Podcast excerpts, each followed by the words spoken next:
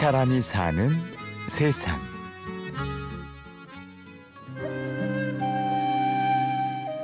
그때는 정말 우리나라가 다시 나라를 되찾을 수 있을까라고 생각조차 못했던 시절이지 않을까요? 근데 항상 이 청년의 마음속에 자리 잡고 있는 그런 독립에 대한 열망, 나라를 찾아야 된다 그런 마음이 항상 자리 잡고 있었는데 우리 고유의 명절도 지킬 수 없었던 일제 강점기. 그 누구보다 조국의 독립을 원했던 한 청년이 있었습니다. 그리고 일제 강점기 어떻게 보면 정점인 시절이었기 때문에 그때 당시에는 이제 다 선생님들도 일본 사람들이잖아요.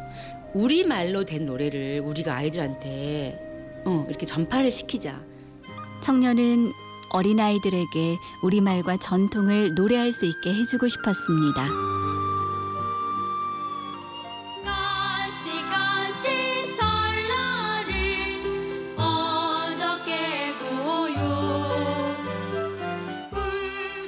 오늘의 주인공은 동요 설날을 작사 작곡한 윤극영 선생입니다.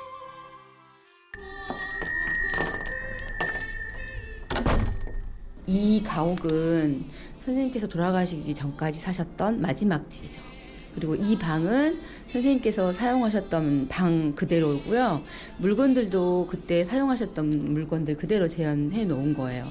실제로 이렇게 단촐하게 물건 없이 그렇게 사셨대요.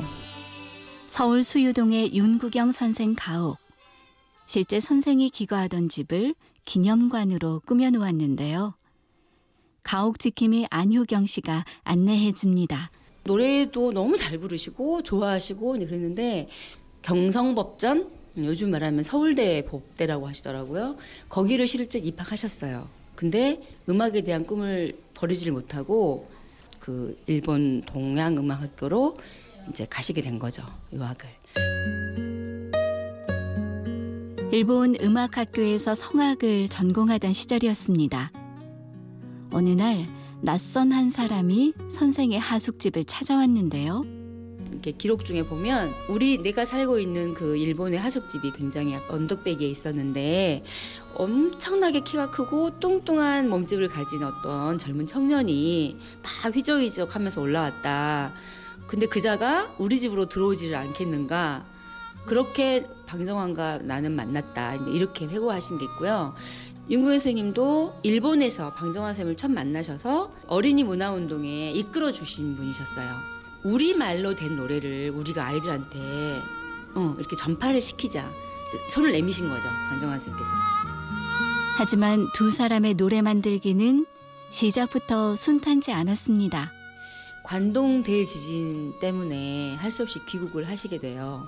조선인들에 의해서 지진이 났다라고 일본 사람들이 그렇게 우리한테 누명을 씌워서 청년들을 이렇게 학살을 했다고 하더라고요. 생사를 처음에는 알지 못하다가 어떻게 어떻게 해서 이제 귀국을 하셨어요. 그래서 그렇게 음악 공부도 끝내지 못한 채 귀국한 선생은 마음을 잡지 못했는데요. 그때 아버지가 큰 힘을 보태줬습니다. 지금 경기고등학교 자리 거기에 일성당이라는 한 소리의 집 조그만 집을 하나 만들어 주셨대요.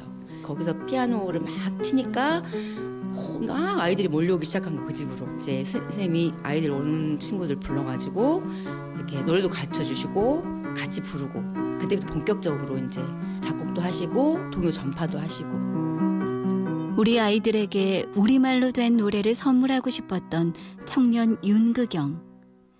그래서 직접 만든 동요 설날이 첫 작품으로 탄생하게 됐습니다.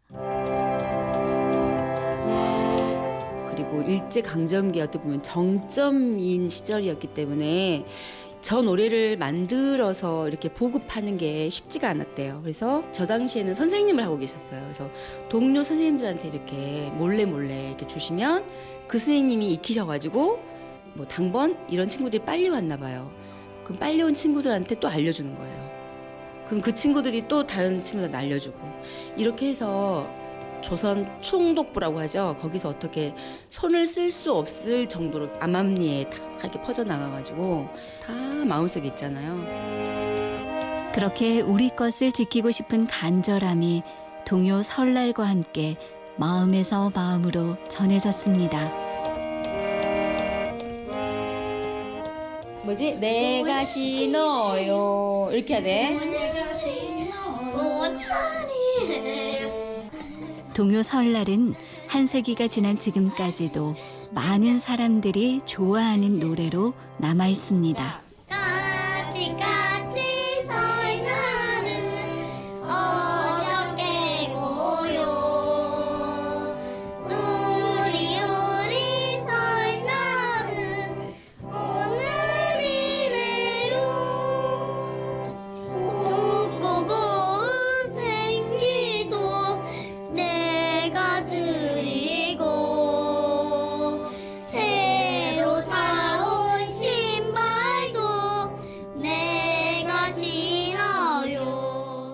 이게 사절은 무서웠던 아버지 순해지시고 우리 우리 내 동생 울지 않아요.